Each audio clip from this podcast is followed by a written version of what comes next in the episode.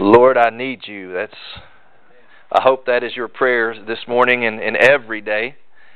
And if that were the prayer of every individual in this nation, how much better off would we be? Lord, I need you. And just singing, Lord, we need you. How important that is. And to know that that's God's desire. That's what God, more than anything, wants to hear us say, that God, we need you. You created us, you made us, you sustain us. Without you, our lives fall apart on every level. But with God, all things are possible. Lord, I need you. And thank you so much, worship team, for leading us in that song this morning. I invite you to open your Bible with me today to the book of 1 John, chapter 3. We're continuing our series through John's letters. If you turn almost to the very back of your Bible, you'll find John's letters. We're in the first one. Chapter 3, verses 19 through 24. When I was a freshman in high school in our English class, we had to read a story called The Tell-Tale Heart by Edgar Allan Poe. I don't know if you all are familiar with that or not, but it was written in 1843. It's a fictional story, so it was a made-up account of a man who murdered somebody. And he hid the body underneath the floorboards of his house. And over time, the police come to realize that this other fellow was missing. And so they go to this man's house to interrogate him and ask him questions. And so as they're sitting there right over top of where the man had hid the body, suddenly the murderer begins to hear the faint sound of a heart beating. And the more and more the police talk to him, the louder and louder this heartbeat becomes. And in his mind, he's thinking, not only do I hear this heartbeat, but I bet they do too. And they know the truth, and they know where the body is. And so eventually his conscience gets the better of him, and out of guilt he confesses to the murder. And the story doesn't tell us for sure whether the officers could hear the heartbeat, or whether it was all in his mind, or whether it was even his own heartbeat that was beating louder and louder, causing him problems. But the human conscience, it can really do a number on you. And even as Christians, that's something that we all deal with, the human conscience. And it can be a good thing. Sometimes we get out of line, and sometimes we deserve a guilty conscience. And that guilty conscience can be a benefit. But there are other times where perhaps a guilty conscience is there and it's not deserved. But yet it continues to weigh on us and burden us and burden us. And what do we do about those moments? Well, John tells us the answer is to seek assurance for your troubled heart in God's unfailing grace. Whether you are guilty or whether you are suffering a spiritual attack by the enemy, when your heart is troubled, the answer to it all is the gospel. Let your troubled heart drive you to God through Jesus Christ to find relief. I want to invite you to stand with me if you're able to this morning. We'll be reading from 1 John chapter 3 starting at verse 19. The Apostle John writes these words under the inspiration of the Holy Spirit. We will know by this that we are of the truth and will assure our heart before Him in whatever our heart condemns us. For God is greater than our heart and knows all things. Beloved, if our heart does not condemn us, we have confidence before God. And whatever we ask, we receive from Him because we keep His commandments and do the things that are pleasing in His sight. This is His commandments, that we believe in the name of His Son, Jesus Christ, and love one another just as He commanded us. The one who keeps His commandments abides in Him, and He in him. We know by this that He abides in us, by the Spirit whom He has given to us. Let's pray together. Father, we thank You for Your Word. We thank You, God, that we can come to it and find truth, and find stability, and find power. And Lord, as it relates to our hearts and this guilty conscience that we feel from time to time, Lord, we pray that Your Word will shed light on whether or not the guilt is deserved or not, and our response in either case, Lord, should be to trust upon You and what You've done for us in Christ Jesus. And Lord, the evidence of that is a life that's lived in a way that pleases you. So Father, I pray through the preaching of your word today that you would empower each and every one of us to believe in your Son, to love one another, and find that blessed assurance that we all need and that we all desire. We thank you that you provide that for us through your gospel message, and we pray these things in Jesus' name. Amen. Thank you. You may be seated. As we've been looking through this letter, we have come to see that John is concerned about false teachers in that church, and he's wanting to identify the true from the false, the true from the counterfeit. And along the way, we've seen that he's taken the fakers to the woodshed along the way.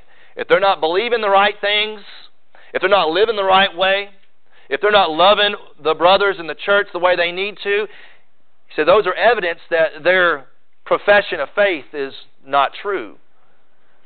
And he's taking them to the woodshed over it. But also in this letter, we see John with a pastoral concern. He wants to apply the salve of God's truth to those who really are believers.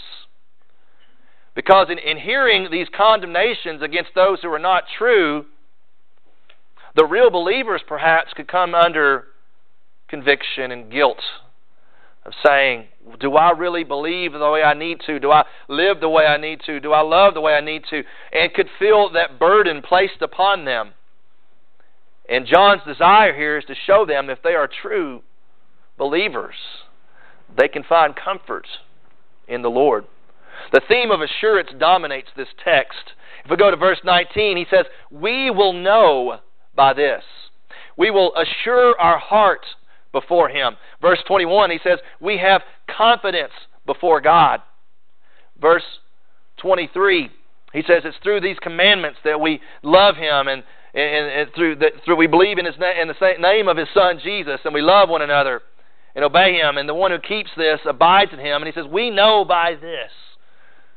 His desire is to provide assurance, blessed assurance, to those who really are of the faith.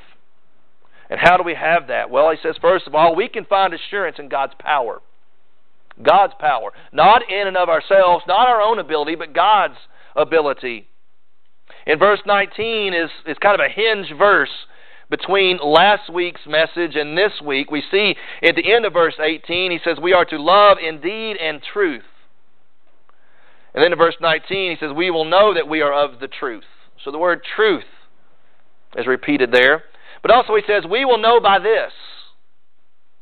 We'll know by what? You know, if we just jump in at verse 19, we'll know by what?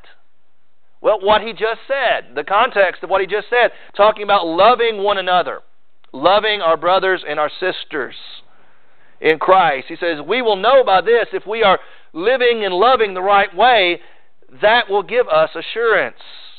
In other words, we can have a triumphant heart. A heart that's triumphant because of what God has done. Verse 19, we will know by this that we are of the truth and will assure our heart before God. A heart that's triumphant of trusting in Christ, having a certainty of salvation. How do I know if I'm saved or not? How do I know if I'm of the truth or not? And that's the theme of this entire letter. John's spelling it out for us. And loving one another. A Christ-like love for one another.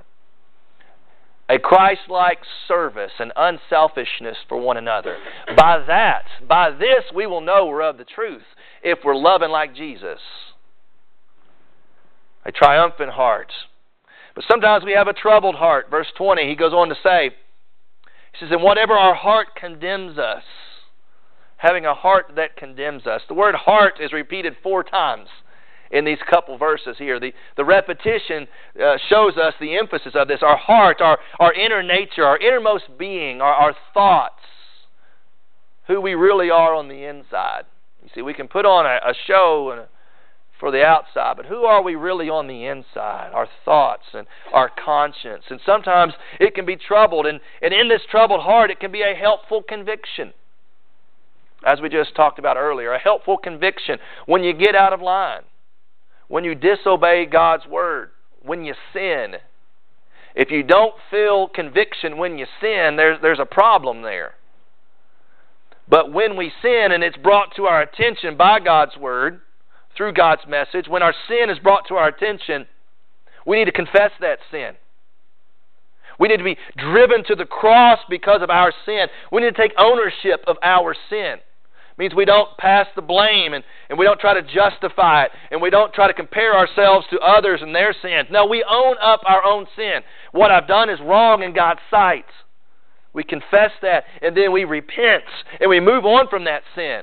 We separate ourselves from that sin and turn towards Christ. Helpful conviction is good. It drives us to Jesus. It ought to. In continual repentance. But also our heart can be troubled because of harmful condemnation. A harmful condemnation. He talks about our heart condemning us. And whatever our heart condemns us. That means, I think, doubting our salvation. Lacking confidence because our heart condemns us. Why would our heart condemn us? He just got done talking about loving one another. And maybe in that message, we realize our shortcomings. You know, I don't love the way I need to. I hold grudges when I shouldn't. I don't love in action. I just express it in word. But when I have the opportunity, I really don't step up and do anything. And maybe that begins to weigh on our hearts. And maybe we confess that to God. And instead of confessing that to God and moving on, we linger in that guilt. And it begins to weigh on us. And it begins to bear upon our hearts and our souls. And we begin to recognize our sin. And even though we've confessed it to God and asked for forgiveness, we don't let go of it. You see, what the devil does when we sin, he comes and he condemns us. He comes and he begins to accuse us before God. And if we don't trust enough in the power of the cross, his condemning accusations will continue to wear on us to the point we feel like we're worthless. We feel like we're hopeless. We feel like there's no way God can forgive me. God can't use me. I might as well just quit. We let the devil win when we don't trust in the power of the gospel. Harmful condemnation, it can cripple you as a Christian, as a child of God. We need to trust in the Lord. And that's the next point. We need to have a trusting heart. When our heart is troubled, we need to trust in God. Verse 20, he says, and whatever our heart condemns us for, because God is greater. He's greater than our hearts. Our heart's saying one thing, you're condemned, and God's saying, no, you're not, you're forgiven. I've paid it all. Jesus died for that sin. You've confessed it. You're forgiven. And we need to trust in the power of God. He's omnipotent. He's all-powerful. He's greater than your heart. He's also omniscient. He sees all things, according to verse 20. He's greater than our heart. He knows all things. God knows. He knows your repentance. If you've got a heart that's broken over sin and you confess that to God, he knows. And he loves you in spite of your sin. And through his power, he forgives us. And we need to learn how to trust in God. He understands you better than you do yourself, even your failures. And he loves you anyway. We need to learn to trust in God and trust in his gospel. Speaking of trust, a couple weeks ago we went and watched Lucas play baseball out at Lycans Park, and we were climbing down off the bleachers, and I was down on the ground, and Nancy was up there, and I said, here, jump down, I'll catch you. And she said, no. And I said, why? She said, I don't trust you. And I'm thinking, I hope she's doubting my ability and not my intentions, you know. It's one thing to say, I don't trust that you can catch me, or I don't trust that you want to catch me. You know, it's two different things, you know. But we perhaps done that in school or in workplaces where you do the trust exercise and you fall backwards. And I thought about maybe doing that here and letting some of y'all catch me, but then I was like, I don't know if I trust y'all that much. Wouldn't that be something, you know? You know what the preacher did today? He fell flat on his back, you know. That'd be something. But anyway, trusting. Romans 8:1 says, there is therefore now no condemnation, none, for those who are in Christ Jesus. In Christ Jesus, trusting in Jesus, giving him your life, surrendering yourself to him. There's no condemnation. None. And even though we sin from time to time and we confess that sin because of conviction, we trust in God through His power. It's gone. Let your heart be free in Christ. If you're not in Christ, let that guilt, that burden drive you to Him and then find freedom. A guilty heart, a troubled heart can be good or can be bad. Either way, come to the Lord. He's greater than your heart. Rest in the power of God. But John also goes on to show we can have assurance in our prayers. In your prayers. He says in verse 21, Beloved, beloved, you're beloved by your preacher. But also he wants them to understand, I want you to understand, you're beloved by God. If you're His child by faith, He loves you regardless. He loves you in spite of you. God loves you. Beloved, John's, his concern, his compassion for those who are doubting their salvation, because I'm not perfect. Beloved, he says. And he wants us to live a life of confidence. Beloved, if our heart does not condemn us, because God does not condemn us, and we understand that in Christ, if our heart does not condemn us, we have confidence before God. God's holy, I'm a sinner, yet because of the blood of Jesus, I have confidence. Not in my own ability, but God's power. I need to live a life of confidence that He loves me. Even though I'm not perfect, His love is not conditional. He loves me. We need to live that life of confidence. Come to Him as a child to the Father. He already said back in verse 1, what great love the Father has for us that we could be called children of God. We have confidence because we come to God as a child does to his Father and not as a criminal before a judge. Our hearts, Satan wants to say, yeah, you're guilty. Come before the judge, but the gospel says you're a child. Come before your Father. We have a life of confidence. We need to have a life of communication. As a child of God, we conversate with God. A parent wants to talk to their child. A child should desire to communicate with their parents. He says, Beloved, if our heart does not condemn us, we have confidence before God, and whatever we ask. How do we ask of God? In prayer. In prayer. Whatever we ask, we receive from Him. An ongoing life of asking and receiving, of dependence, of weakness and His strength. Lord, I need you, in God's provision of saying, yes, I know you need me, and here is what you need. God provides that. That means we're praying. We're a praying people. We pray for the big things because we have confidence in God. We pray for the little things. The things we think that doesn't amount to a hell of beans. But we pray for it and God provides. Big things, little things, in between things. That means as God's child, we need to be spending time alone with Him. Look at Jesus, the Son of God. All through the Gospels, He kept separating Himself from the crowds. Jesus felt the need, yet Jesus felt the desire to be alone with His Father. Is that a hallmark of your life? I desire to be with God. I'm going to take time out of my busy schedule to pray. Somebody once said, you know, we're not too busy to pray, we're too busy not to pray. We need to be praying because we are so busy. Being alone with God like Jesus, and also in the early church, the Book of Acts, they prayed corporately. Individually and corporately. That is a burden that God has placed on my heart that we're beginning to see the fruits of this. We go back to last Sunday. We had that designated prayer time for our nation. We had an open time of prayer and we prayed for 40 minutes as a congregation. And everybody said it felt like no time at all. Why is that? Because we as a church body need to pray together.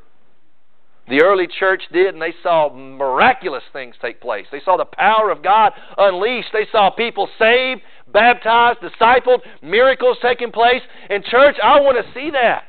And God wants to provide that, but it only happens when we recognize our need for Him, come together collectively and pray together. We did that last Sunday. We did that Thursday night, a cottage prayer meeting. We did that Wednesday night in our prayer time. It's an emphasis that God is placing on my heart. We need to be doing more praying together. Keep praying as an individual. And let's have some more focused prayer time as a church and see what God wants to do. A life of communication. Notice what he says. Whatever we ask, we receive. It's collectively, plural. Whatever we as a church ask, we as a church receive. But then notice also he says we need a life of commitment, verse 22. Whatever we ask, we receive from Him because. The reason we receive is because we keep His commandments and do the things that are pleasing to Him. In other words, you can't just live any old way you want to and expect God to answer your prayers. Go out there and live like the devil and expect God to pour His blessings upon you. Say, God, I've got a need for a supernatural intervention. Would you provide it? And then go out and then live like heathens. He says, because we keep. Present tense means our ongoing desire and our habit and our lifestyle is obedience to what God says. Forsaking sin and choosing what God says is right and pleasing Him. That should be our heart's desire, should it not? I just want to please God. Not myself, not my fellow man. As long as I please God, I know I'm in the right. It's a life of commitments. Pray that you obey Him. Pray that you please Him with your lifestyle.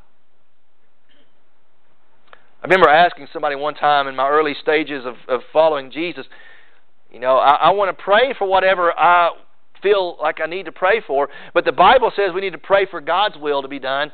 How do you reconcile those two things? And the answer was simple. The closer you are to God, the more what you want's what God wants.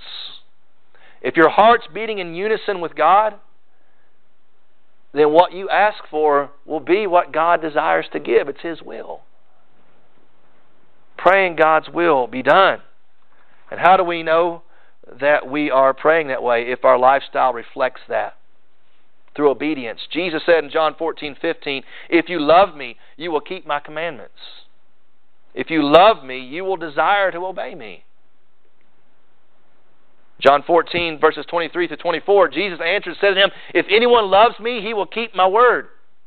And my Father will love him, and we will come to him and make our abode with him. He who does not love me does not keep my words. And the word which you hear is not mine, but the Father's who sent me. Love and obedience gives assurance to our prayers. A Christ-like love and service, Christ-like prayer, God's will be done. Finally, we can have assurance of God's presence, a confidence that He is with us. Don't you want to know that? Whatever you're going through, you're not going alone. God's going through that with you. You can have that assurance as a child of God. It comes, first of all, by adhering to Him. Adhering, verse 23. He says, this is His commandment.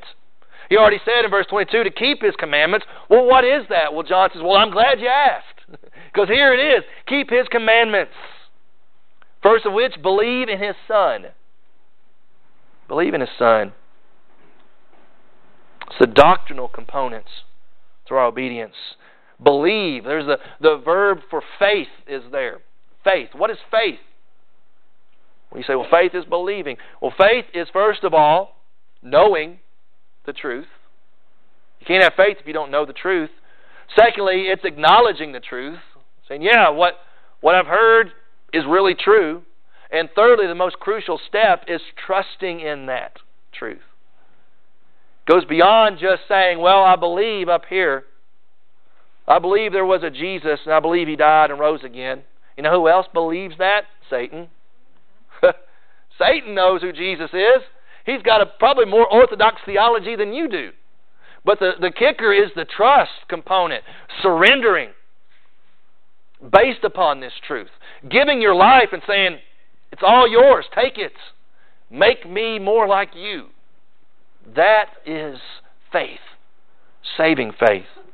We need to believe in His Son. Not only that, He says believe in the name of His Son. His name, it represents His entire being, who He is and what He has done. We believe in the name of His Son. Not just any old Jesus. You see, there's a lot of religious groups out there that say they believe in Jesus. Well, who is Jesus? He is God's Son, His Son. There's only one Jesus.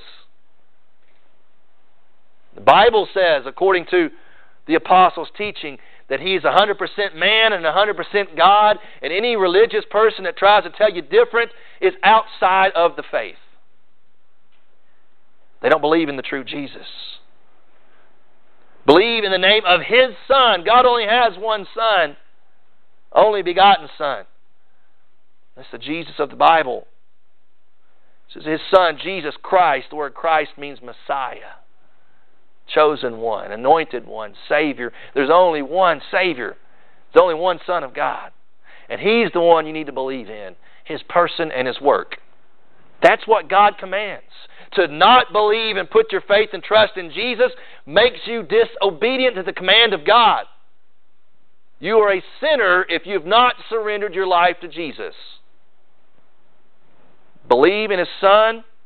Love His saints. He says, this is His commandment, that we believe in the name of His Son, Jesus Christ, and love one another, just as He commanded. Love His saints. It's equally important. You can't say, I believe in Jesus, and not love the church. Because the church is the body of Christ. He's the head. The church is the bride of Christ, and Jesus is the groom. You can't love one and not love the other. Love one another just as He commanded. You see, that's very repetitious. All throughout John's letter, he keeps harping on it. Why do you think he keeps repeating himself? First of all, because it's important, right? Secondly, I believe that church had a problem with that. Love one another.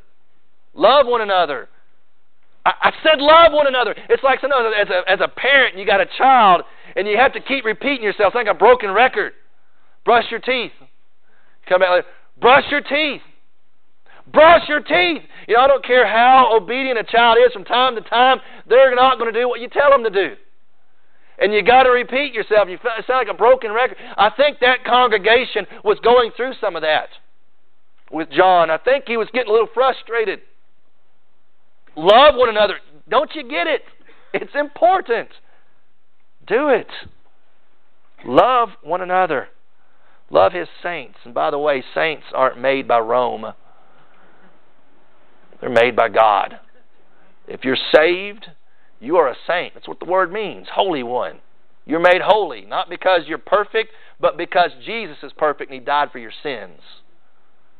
It doesn't take a Rome or a pope to label you a saint. It's faith in Jesus that does that.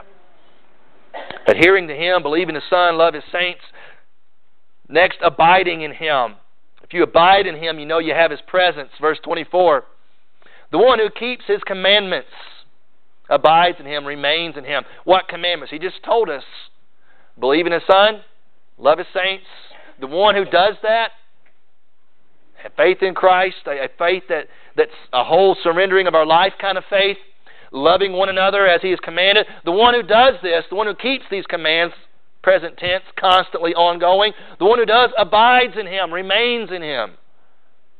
And He in Him. Not only do we remain in Christ, but Christ remains in us. That's how we know we've got the assurance of His presence. You can't separate abiding and obedience. If you're obeying the way you need to, that's evidence. External obedience is the evidence of an internal reality. If you love Him, you'll keep His commands. What are those commands? Believe in His Son, love His saints. You're doing those two things, you're abiding in Him, and He's in you. That's how we know His presence is there. Finally, we have the anointing from Him, and this is a very powerful truth. Verse 24 goes on to say, we know by this. We know. We've come to know. There was something that we were ignorant of, but now we know this. As true Christians, we have come to this knowledge that by this, He abides in us. How do you know God lives in you? By the Spirit whom He has given us. That's an anointing from Him. The anointing of the Holy Spirit. It's the evidence of His abiding. It's the Spirit whom He has given. The Spirit's a whom. It's not a thing. The Spirit is a person. The Holy Spirit of God comes and resides in you. God lives in you if you are a Christian. If you have your faith in Jesus, the Holy Spirit comes at that moment of regeneration, of being born again. It's the Holy Spirit that does that. He brings life to your dead soul. It brings you alive. He wakes you up. He opens your eyes to the truth. He breathes the breath of God into your lungs, and you arise brand new, regenerated. The Holy Spirit does that. And not only does He stays in there. He doesn't just wake us up and say, there you go, good luck. No, He abides in us. And what does He do through that abiding? He seals our salvation. We stay a child of God because the Spirit's in there. He empowers us to serve God the way that God desires. He also testifies to our spirit. Our heart condemns us and it beats loudly. And then the Spirit speaks. And the closer we are to the Spirit, the louder the Spirit speaks. Our heart says you're condemned, and the Holy Spirit says you're forgiven. Condemnation, forgiveness. Condemnation, forgiveness. The Holy Spirit abiding in us testifies to us, Romans chapter 8, that we are a child of God, and by the Spirit we cry out, Abba, Father. The presence of the Holy Spirit. You know who else was filled with the Holy Spirit? Jesus. You see in the pattern here? We have blessed assurance if we love like Jesus. We have blessed assurance if we pray like Jesus. We have blessed assurance if we're anointed with the Spirit like Jesus. The more like Jesus you become, the greater assurance you have of your salvation. Isn't that amazing? And we can even take this thing and go backwards with it. I think John is kind of working in that direction, funneling it. Through the Holy Spirit, we are empowered to believe in the Gospel, believe in His Son. Through the Spirit, we're empowered to love one another. Through the Spirit, we have assurance in our prayers because we're obedient because of the Spirit. And because of the Holy Spirit and through God's abiding presence and our obedience through the Holy Spirit, we have assurance and our heart condemns us, but the Spirit's greater. It all comes down to the presence of God in our lives. The Holy Spirit brings that assurance we need. So when your heart's troubled, whether it's because of sin or whether it's a spiritual attack from the enemy, when your heart's troubled, run to God. Run to Jesus. Run to the cross. And then trust that. Trust that promise from God. You see, even as a pastor, this is a struggle. Because you know you're not perfect. And you see your own shortcomings and your own failures, and you see your own inadequacies. You say, God, who am I? You mean I've got to stand up and tell people to do something when I myself sometimes fall short of that? And in that moment, God has to reassure my heart. I am God. I've taken care of that. Repent, trust in me, and move forward. By not moving forward, we're saying, I don't trust the cross. By holding on to guilt when we've already confessed it, we've already repented from it, by holding on to that guilt and thinking somehow I've got to earn my way out of this guilt, by doing that you're saying the cross ain't enough. Let go of it. That's why Jesus died, to take it all away. Got to trust. You see your heart saying one thing and the Spirit is saying something else. Jeremiah 17 verses 9 through 10. The heart is more deceitful than all else and is desperately sick. Who can understand it? I, the Lord, search the heart. I test the mind, even to give to each man according to his ways, according to the results of his deeds. See, the kicker is learn to trust Him and not your heart. Because Satan can use your heart to condemn you. And God says, I love you. Jesus died for you. Trust me. We have blessed assurance, not because anything that we do, but because of who God is and what He's done for us in Christ Jesus. Let's pray together. Oh God, how we are so grateful that You are trustworthy, that we have a God-breathed Word, the Bible. It's Your Word. It must be true because it comes from You. You don't lie. It must be powerful because it comes from You. You're all-powerful. And Lord, we do sin. We acknowledge that. We're selfish, disobedient, unloving, ungrateful. Every single one of us, God, we've got that sin nature that we struggle and we battle with every day. But the closer we walk with You, God, the more of the power of the Spirit is unleashed in our lives, the greater level of obedience and faith. And Lord, let that assure our hearts. God, if there's someone here today that thinks they're saved and they're not, I pray You convict the fire out of them today, God. Make them uncomfortable until they turn to Christ in saving faith. And Lord, if there is a Christian here today that's under conviction, I pray they would confess whatever that sin is to You and repent from that sin and turn from it. And then I pray that they would embrace the freedom and the forgiveness of the gospel and move on. And don't wallow in that sin. Give it to Jesus.